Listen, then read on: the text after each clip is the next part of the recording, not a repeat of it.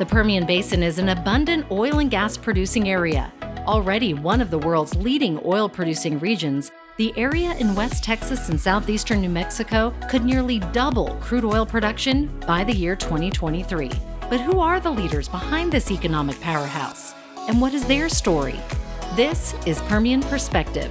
I'm your host, Krista Escamilla. Today's show is sponsored by Baker Hughes, who recently launched a new and reimagined Baker Hughes brand. As an energy technology company, they are striving to make energy safer, cleaner, and more efficient for people and the planet. Hello, everyone. Welcome to this week's episode. I'm sitting here today in Midland, Texas with Dwayne Duvall, the Vice President of Global Sales for Water Standard, and Buddy Boyson, the Technology and Engineering Director for Water Standard. Gentlemen, thank you so much for being here today. Thank you. Glad to be here. You're welcome. Thanks for having us. So excited to hear more about Water Standard and what you're doing here in West Texas and beyond. So I'm looking forward to our conversation. But first, before we begin, I want to thank everyone who has shared our podcast with friends and family and colleagues. We have listeners all over the world and, of course, right here in the basin. Hi, friends. I really appreciate each and every one of you and feel free to leave a review when you stop by just like Gina did. This is what Gina had to say.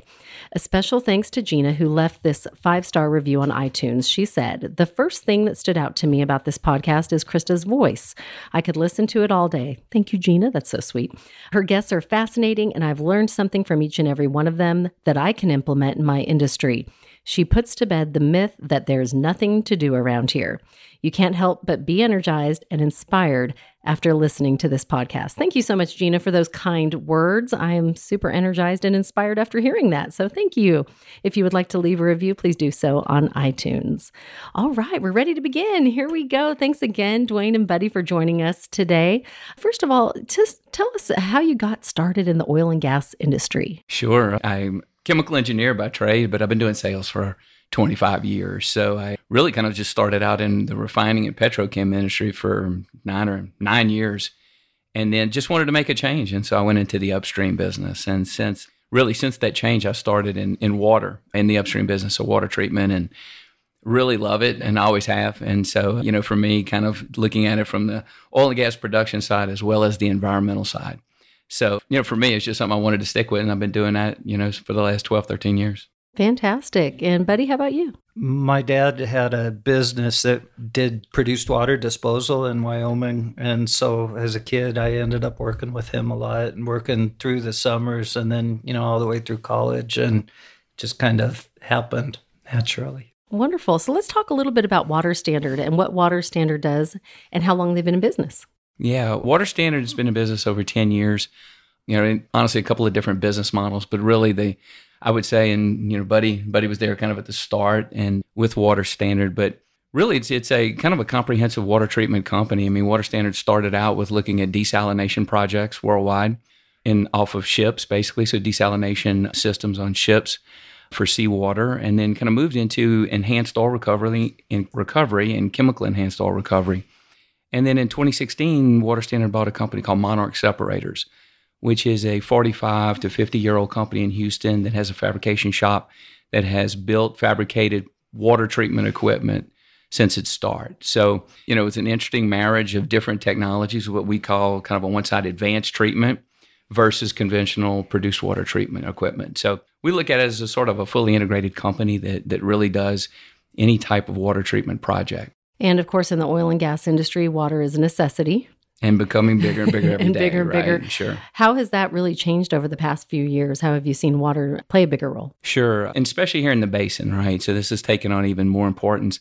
The biggest change I've seen in my career with water is it going from purely what's looked at as a waste stream, right? Offshore, it's it's go overboard, meet the minimum spec to go overboard. Where now, you know, what we're seeing is because of the fact that it has to be used in production, you know, in the in fracking mm-hmm. operations that it's gone from a waste stream to a value stream. That people are looking at water as a, you know, a let's say say something that helps generate revenue versus something that's just a cost center. So that to me has been the biggest change over let's say the last 10 to 15 years in the water business and you know honestly with there's so many places now that have scarcity of water resources, freshwater resources that I think that you're only going to see more and more of that, right? Where we're going to have to treat more and more water and put it back. And that's really our mission at Water Standard. And, you know, Buddy will go into this as well. But, you know, our mission is we look at everything as, you know, comprehensively, right? We're taking water out of the, you know, the ecosystem. You know, what we'd like to do is put that back and, and make the balance, right? And so to me, that's, it's going that direction. It's slow to get there, especially in oil and gas, because the industry itself obviously has been doing things a long time. But you see that shift happening. That to me has been the biggest change in, in my career.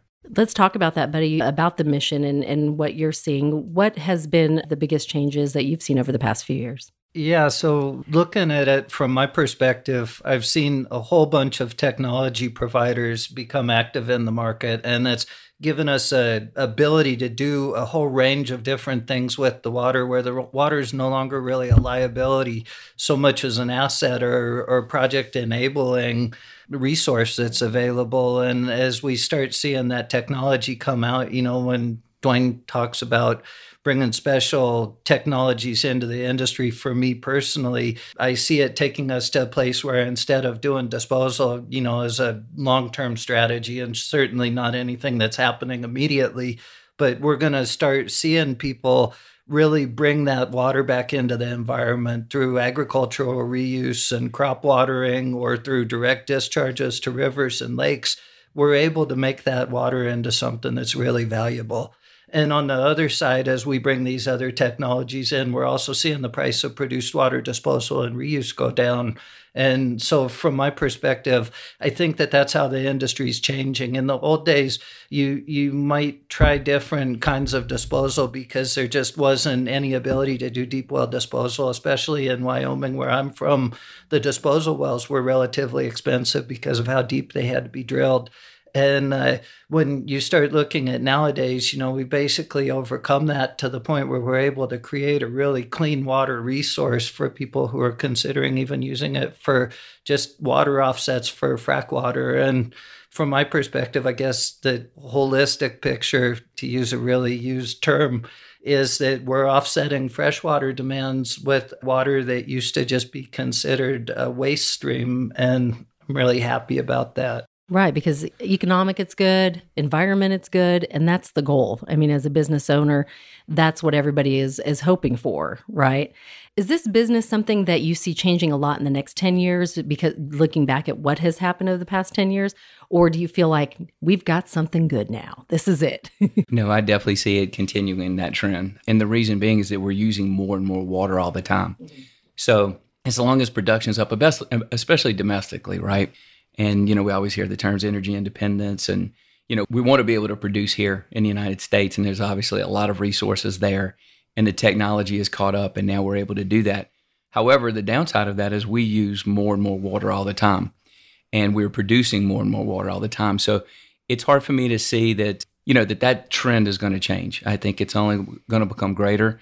And I think because of, you know, a lack of resources in some areas, we're really going to have to as Buddy said, we're really going to have to look at different technologies. And I do think that companies, whether that be through the regulatory regime, via the government, but I think the companies themselves as well are going to move in that direction as to what what can we do to make this sustainable, right? Nobody wants to see something going forward that's not sustainable, right?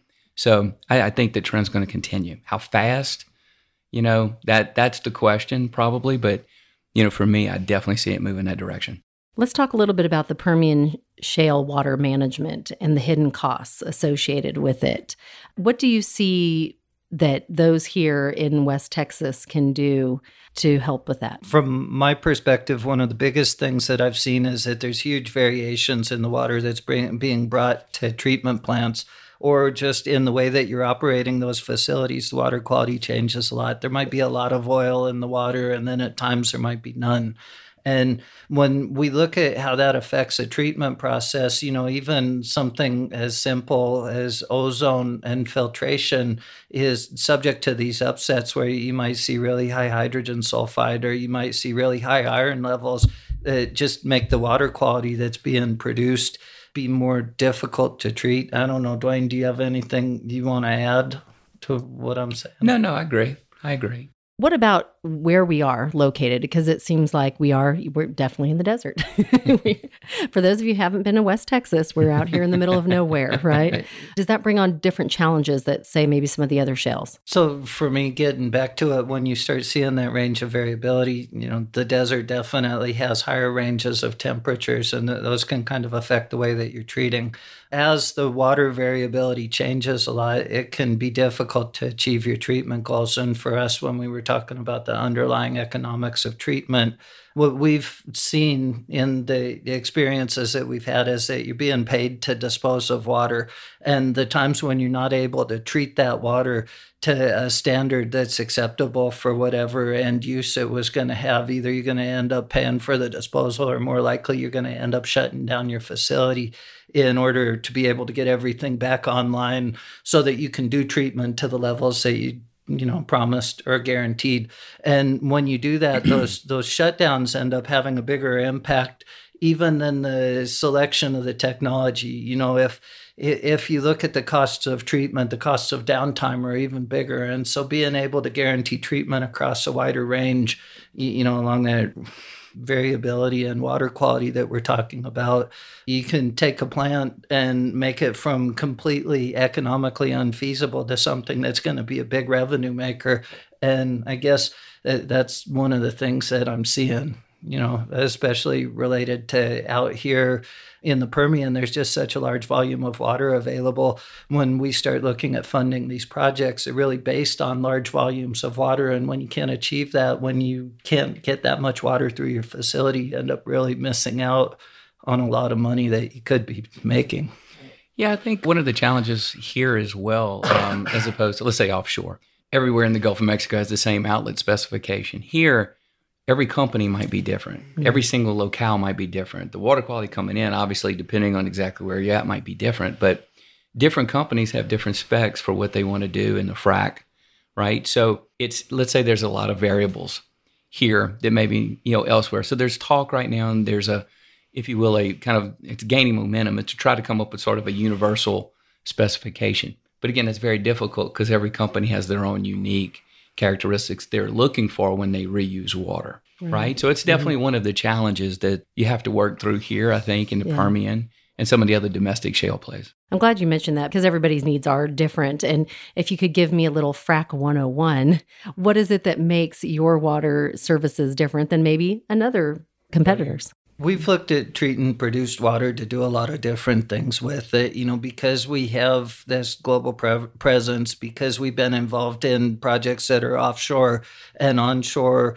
We're not just seeing an onshore solution. And, you know, some of the stuff that we've looked at doing with produced waters on really large projects, you know, combining them in front of a sulfate removal system and having to treat them with nanofiltration, we see the ranges of what's possible for the produced water. Obviously, obviously there's a cost that's incurred for treating the water further. And, you know, we've been very active in onshore markets, especially around the shale plays. And we've seen that, you know, market for water to offset water for hydraulic fracturing is really very small in comparison to offsetting some of those regulations and stuff on our big water flooding projects. And because of that, because we've had to deal with that right, wide range of treatment, I think, you know, it really allows us to look at a solution that's right for whatever people are trying to do with the water, you know, whether it's running cooling towers or discharging the river, discharging treated produced water to a river in Colorado, you know, we've seen was possible. And, and I think, I guess that that's the biggest differentiator. We're not just selling one technology that treats to a certain level. Yeah, I mean, I, will just add. I mean, we, we we look at water, we look at a system sort of as a as a box, right? I mean, you, if we can identify what's coming in, if we can look at that water quality analysis, you tell us what you need on the outlet, and then we will go and and kind of look at it again holistically and say this is the most cost effective way and the best technology fit for your application. So we try not to look at things as even though we have products we try not to look at it as I'm gonna pull this product off the shelf and give it to you. Gotcha. We it's want, not a one size fit all. No, we want to take a look at the inlet. We want to see what you need on the outlet. And we want to put do a cost benefit analysis and do what's right for you. You can't so, just turn on the garden hose and just start going. no, unfortunately, they, and again, it, it, goes to Buddy's comment about the range of water qualities and. Right you know, and the different specs and the different needs of each customer. So that's the way we like to approach it, which is from kind of a holistic view. I love that. That is great. Let's talk about the regulate. You mentioned regulations. Are there any new regulations that maybe those of us here in the basin need to be aware of that have maybe changed recently? Yeah, here I'm, I'm not. I'm, there's a lot of talk, right? You go to enough conferences, you see a lot of different yes. discussions, and you don't know exactly what's going to happen tomorrow. But you know, I think one thing that we're we're going to see more and more. You know, Texas is going to be the, it's going to be the last place to do it, and they'll we'll never get away from disposal wells, right? There's too many of them you have to have that capacity as well. Mm-hmm. There's too much difference between what's actually needed for completions and fracking versus what has what's produced. So there's always going to be that delta, if you will. But you know, we've seen in other areas, I think that it's just going to become more and more challenging and difficult to to to build SWDs, right? So whether it's here in just West Texas, again, that's not going to go away anytime soon. They have to have it, but you know, everybody knows that you just crossed the border into New Mexico, you crossed the border into Colorado, and it's a completely different, you know, regulatory regime. Oklahoma. So I think that as we move forward, I think we're going to be seeing more and more of that. Whether it's the fact that you can build no more SWDs in certain areas, or B, seismic activity, you name it. There's mm-hmm. all these, there's all this inertia right now, kind of moving in that direction. I don't think it's going to happen immediately, but I do think it's going to move there whether it's harder to get a permit, whether the fact that you can't get them rated at the capacities you need. So that water has to go somewhere. Mm-hmm. So as that is there, you know, as it squeezes down in disposal capacity, what happens? There's got to be some kind of answer for that water, whether it's being able to, like Buddy said, to use for agricultural use or reuse or whatever. So I think we're going to see more and more market drivers pushing it that direction. Right. Yeah, buddy. I, I, guess the only thing that I would add on top of that is that, you know, we see this trend where you have something like, say, induced seismicity that's affecting fracks or disposal wells in other states, and you end up seeing it be carried into this state. And although we're slow to adopt, we end up adopting similar regulations to the stuff that's being proposed. When I look at regulations that are being considered for discharges to surface waters in Colorado, or you know an increased focus on toxicity testing as part of any surface disposals that you're going to do. I realize that those regulations are going to come to the state of Texas. They may be slow to arrive, but eventually the regulations are going to kind of be consistently applied, you know, to the extent practical in Texas. And so for me, I'm seeing some of that in the work that we're doing in other places, especially related to effluent toxicity testing or toxicity limits on water. And, you know, stuff like sodium absorption ratios that are a big deal when you start looking at the, the salinities of the waters that we're treating here. And I guess I would just say that you know Texas is eventually going to follow suit, especially when we start looking at using the water for other stuff like like irrigation or surface discharge. Very interesting. Y'all are so well informed. This is this is fun and, and it is so it, it is interesting to hear about and hear from the guys that are out there in the field doing this day in and day out. You also, I know, go to the conferences you mentioned and you know the oil and gas business, the ups and downs. What is the word at those conferences? What is the outlook sound you, like? You know, that's a great question. It's a great question. So I think you'll see contradictory views, mm-hmm. right? And I've been to I've been to a few, or honestly, within this, you know, presentations, probably within a you know two or three presentations of each other, somebody saying that the price of oil is going to go up, just from a pure supply demand. It's, it has to go up, and then you hear kind of this sort of negative perception of drilling's down and oil prices down, and you know, so there's a lot of contradicting views out there, I would mm. say. I will say this, and this is just, you know, my opinion, which doesn't mean that much, but No, sure it does. Everyone's opinion on Permian perspective means a lot, a lot, Dwayne. I'm just the fact that the resources are here, that mm-hmm. it's domestic, that it's friendly, obviously. Mm-hmm. It's hard for me to think that production and and I would say this, I think this has been pretty consistent. The price of oil discussion can go a lot of different ways because a lot of different variables and factors. Everything from geopolitics to electric cars, right? Right. But the fact is, we have the resources here, and there's no reason not to produce, right? Here right. in the United States. I don't see that changing. The more production that comes in, it might not grow at the same pace. However, the more production that comes in, the more water that's going to be used. So this is a problem that's not going away. I think everybody is still pretty consistent in the view that production has to continue here and it's going to grow.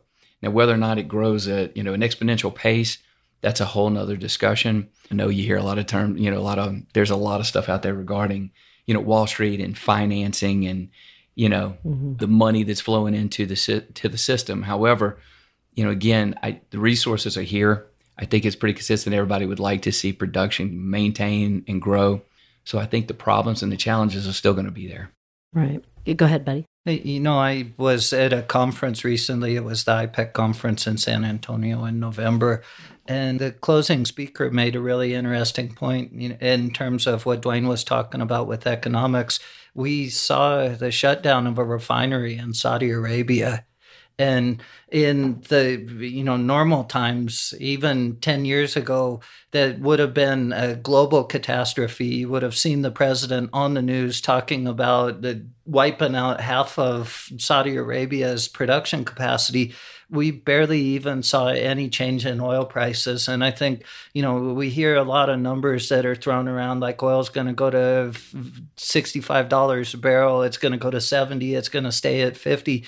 But I think one of the things that I'm seeing, especially in the shows when I hear people talking, is about this excess capacity that we have, all this production volume that we have in America, and the stabilizing force that that's having on the world. You know, we're we had Iran ten tempers flared up, and we didn't even see the price of oil rise. And I think that that's historic, and it says something about the industry and the strength of our industry right now, especially American oil. And I know you know a lot of that's being developed here in the Permian. When you look at rig counts, you can see that this is the epicenter of it in America, and I think it's pretty cool. I think the message that I'm getting from the conferences is pretty cool that we are that force. Yeah, I think That's uh, one of the one of the things we've heard too. You know, I mean, it, it, there is sort of this sometimes a negative perception, but the fact is that, that some of the service companies have definitely taken a hit, and part of that is due to the efficiencies now in the operations, right? Whether it be via automation, whether it be via just overall efficiency, it, it- you know, it has affected, let's say, some of the service companies that are out doing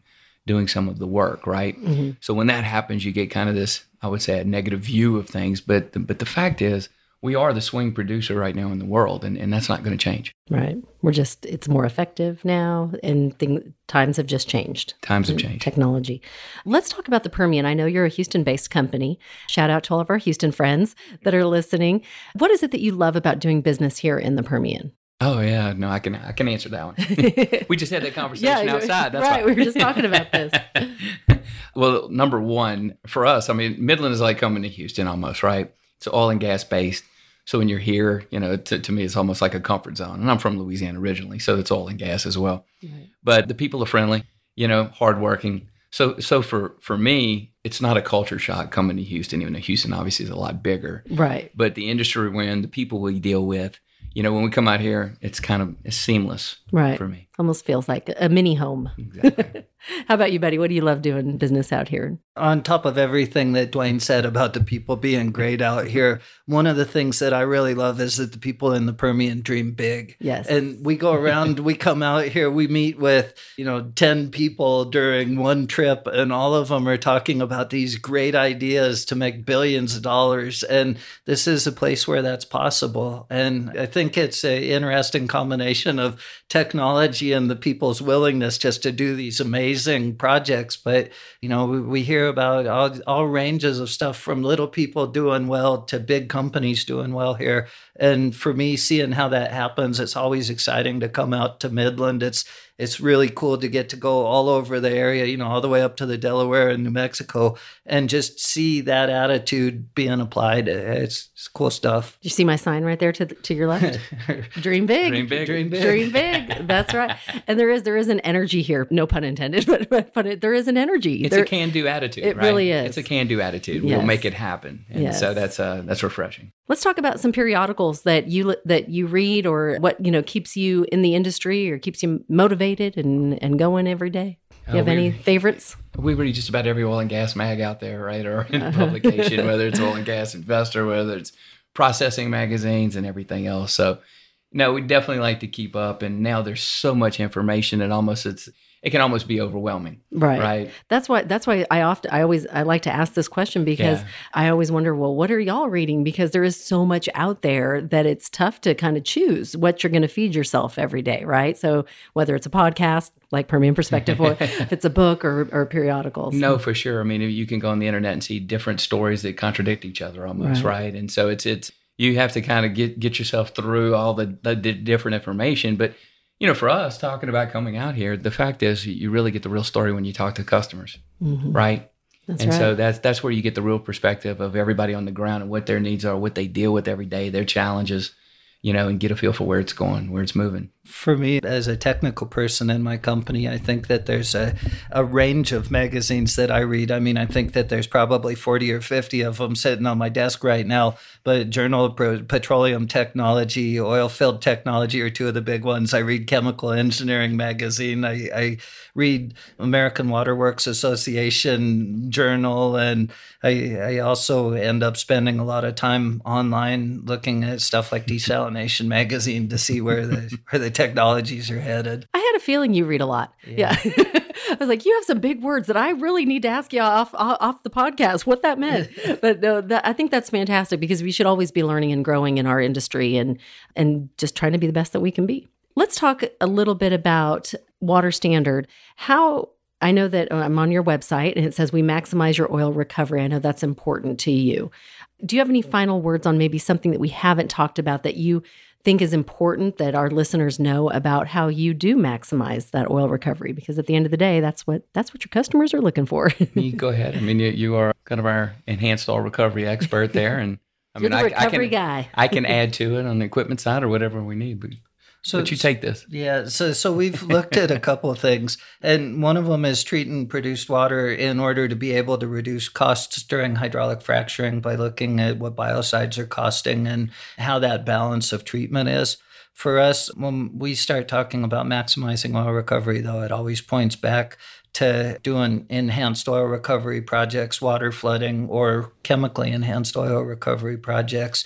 And in both of those applications, it seems like there's a level of how much treatment you need to provide. There's there's base minimum, which is a lot in comparison to other things that you use water for in oil and gas but but then when you get into that, we have technologies that we've developed or treatment processes that are special around the desalination part of the process and really leaving the right types of salt in the water so that you can get better separation on the back end of a chemical flood.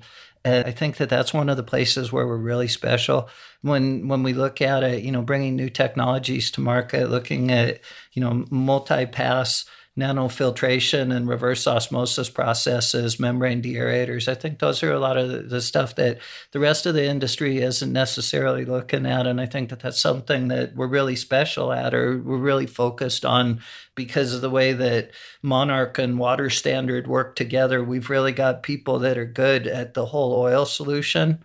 But beyond that, we really have people that are good at membranes. And I guess if I was going to say anything, I think that's that's the biggest thing that we're bringing to maximizing oil recovery. Awesome. Yeah. Very good. Fair enough. What's the most important lesson you've learned in this oil and gas business? It's a great question. I think about that for just a sec. But, you know, and, and I, I would say I'll, I'll, have to kind of keep this with water treatment, right? Mm-hmm. And, and it's going to go, it's going to just support what I said earlier on it. The biggest lesson I've learned, and, and again, this is a challenge I think we've had some issues with this in the oil and gas industry is that we should be able to do this that we should be able to produce oil and do it environmentally friendly.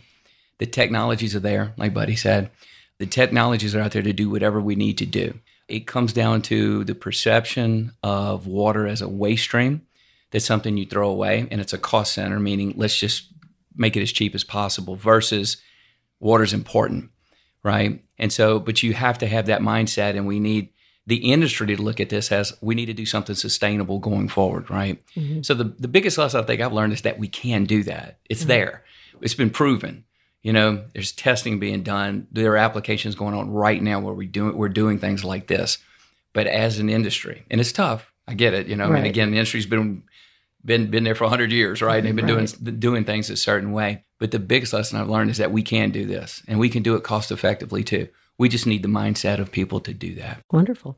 Buddy, do you have anything you want to add on that? Just the biggest lesson you've learned since being in in oil and gas? I've learned a few lessons that are really large and transitioning from being one of the younger people in the room to being in the middle and maybe now one of the older people in the room. Not necessarily you still look young. Oldest, you look young, but, buddy. But as I as I make that transition, I remember what it was like to be young and to have these new ideas and to you know feel pushback from people that were used to doing things a certain way or seeing things a certain way. I think for me, as I've transitioned, that being willing to listen to especially the young people that we bring into our team because they have amazing stuff to contribute. When you look at, you know, the education that kids are getting in college or, you know, young people, I guess they're no longer kids, but they're able to do advanced programming these kids come out of college able to program a computer to look into a black hole. Wow. And when you start looking at how that applies to oil and gas, the world the world that those guys are seeing and the one that they're trying to make is very different than the one that we were used to doing. And I know, you know, there's been a lot of progress since I started. So we, we have moved away from some of the older ways of doing stuff, but just, you know, trying to be open to those things that people who are very smart are capable of doing and you know they're very different than the ways that we've approached it and i think i'm, I'm excited about that but i think that's also one of the bigger things that i've had to work on and learn is to listen. So, and I'm with you. Anybody under younger than me, I think they're still a kid, but then I think these kids are really smart. I need to listen to these. Kids. They'll kids. always be kids. They'll always but be. They kids are super smart. they're exactly very right. smart. Fantastic. Do you have? We're running out of time, but I just I always like to ask everyone's favorite quote because I think it just brings insight to the leaders in our industry. Do you have a favorite quote that you live by or that has helped you get through life on a day to day? That's a good question. And there, there, there are several quotes. I, I saw one the other day, and I'll just share it. Okay. Because honestly, it just made me think about a lot of different things, but it just put some things in perspective. But the, the, the quote was Peace does not come through understanding, peace comes through acceptance. Love that. And I think we fight a lot of times trying to understand everything out there, such as why doesn't the industry want to be environmentally friendly sometimes, right? But it's moving there, right? Right, right. And so, in, anyway, it just kind of came up the other day, and I was like, you know what? That's a really, really good quote. That is a good one. Yeah. I love it. Very good. Buddy, you got any? I'm having a really hard time remembering the whole quote, but that's okay. We'll take a part. I'll take a partial quote any day. I just love quotes. So it's basically about taking the next step in your life, and it's tiptoe if you must, you know, but take the step. And I know it's step, yeah. it's part of a bigger mm-hmm. bigger quote, but anyway, that's the one that is always there with me. Is that you got to keep doing stuff, you got to keep moving, and you know, I guess. Yeah. Great. I love that. Love that.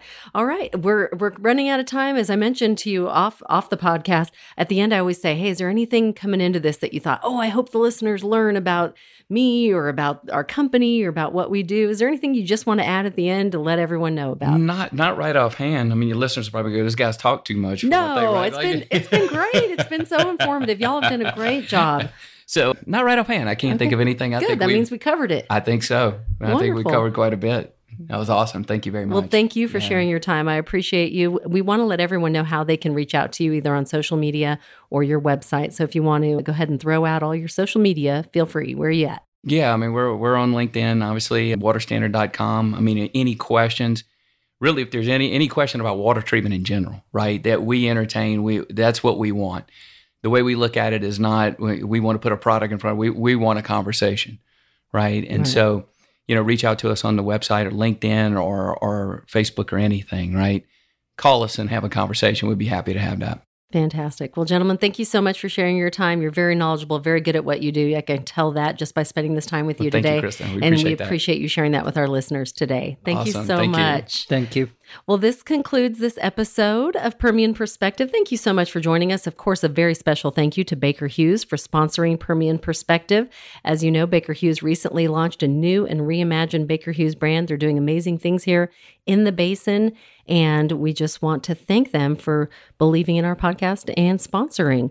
And of course, remember my life motto is dream big and believe in yourself and never give up. Thanks for joining us. You make it a great day. Hey everybody, Alex here with the events on deck for January 2020. First of all, Happy New Year. We have a couple of great events coming up to kick off 2020 with y'all. The first one will be a Houston Happy Hour taking place on January 16th at the Cannon from 6 to 9 p.m. This event will be all about artificial intelligence for oil and gas. Reality Not Hype. The event will feature a panel discussion and include drinks and snacks. Be sure to get your tickets. You can find our Eventbrite link on LinkedIn, Twitter, or Facebook, or in our Modal Point newsletter every month. The next happy hour we're having is our Denver happy hour on January 30th from 4 to 6 p.m. at Liberty Oil Field Services. This event will have a panel of GEOs and feature a live recording of the Crude Audacity podcast. So it'll be super cool. Be sure to join us. Also, get your tickets once again from the links posted in our Modal Point newsletter or on Oil and Gas Global Networks, LinkedIn, Facebook, and Twitter. We also will be having a Pittsburgh happy hour sometime in February with the date coming soon, so be sure to stay tuned for that. Other events on deck include the Houston API Energy General Meeting on January 14th. Guest speaker Eric Switzer, VP Global Services of Baker Hughes, will be discussing accelerating transformation in oil and gas. The 2020 Industrial Market Outlook and Networking event will be on January 23rd in Houston and they will be discussing the latest trends that will impact project spending in North America, including the Gulf Coast region, over the next 12 to 24 months. Lastly, the Wildcatters Ball will be held on February 7th, 2020, in Houston. This ball is the primary oil and natural gas industry fundraising event for the IPAA Educational Foundation. The proceeds will go toward funding the foundation's energy education programs. That's all for this month. Thanks for tuning in, guys, and check in next month for the events on deck for February. Tune in next week for another episode of Permian Perspective, a production of the Oil and Gas Global Network. Learn more at www.oggn.com.